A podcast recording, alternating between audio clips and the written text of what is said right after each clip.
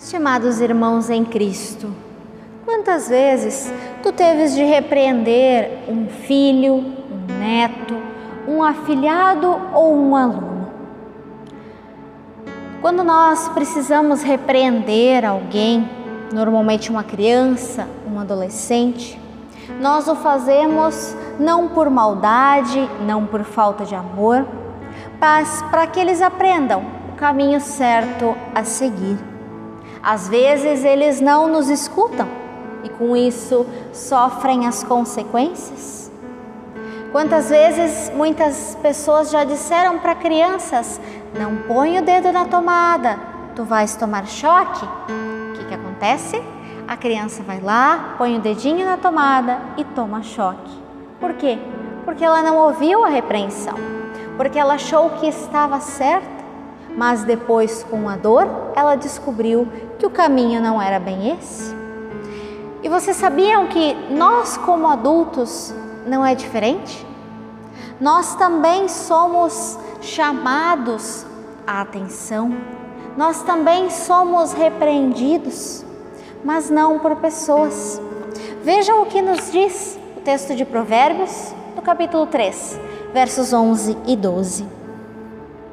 Filho meu, não rejeites a disciplina do Senhor, nem te enfades da sua repreensão, pois o Senhor repreende a quem ama, assim como o Pai ao filho a quem quer bem.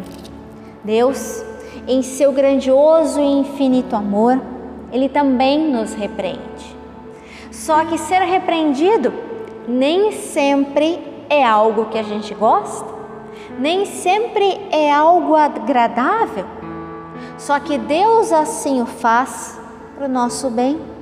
O texto diz: Não rejeite a disciplina do Senhor, filho meu, nem te enfades, nem te canses da sua repreensão. Porque o Senhor repreende a quem ama, assim como o Pai ao filho a quem quer bem. Quando nós buscamos uma vida com Jesus Cristo, quando nós lhe entregamos o nosso coração e pedimos o seu cuidado e o moldar do Espírito Santo, nós vemos que a repreensão de Deus, ela é sim necessária na nossa vida. Necessária para que nós sejamos melhores, pois nós não sabemos tudo. Necessária porque nós somos pecadores e só o Espírito Santo pode verdadeiramente moldar o nosso viver para que nós sejamos diferentes, para que nós sejamos melhores. Portanto, quando nós andamos com Cristo e nós entendemos que Deus ele nos repreende, nós não devemos achar que isso é um castigo, nós não devemos achar que isso é por causa dos nossos pecados grandiosos. Não. Nós pecamos sim e nós carecemos do perdão dos pecados que vem de Deus. Mas além disso, nós carecemos do seu moldar para a nossa vida. Deixe Deus moldar o teu viver.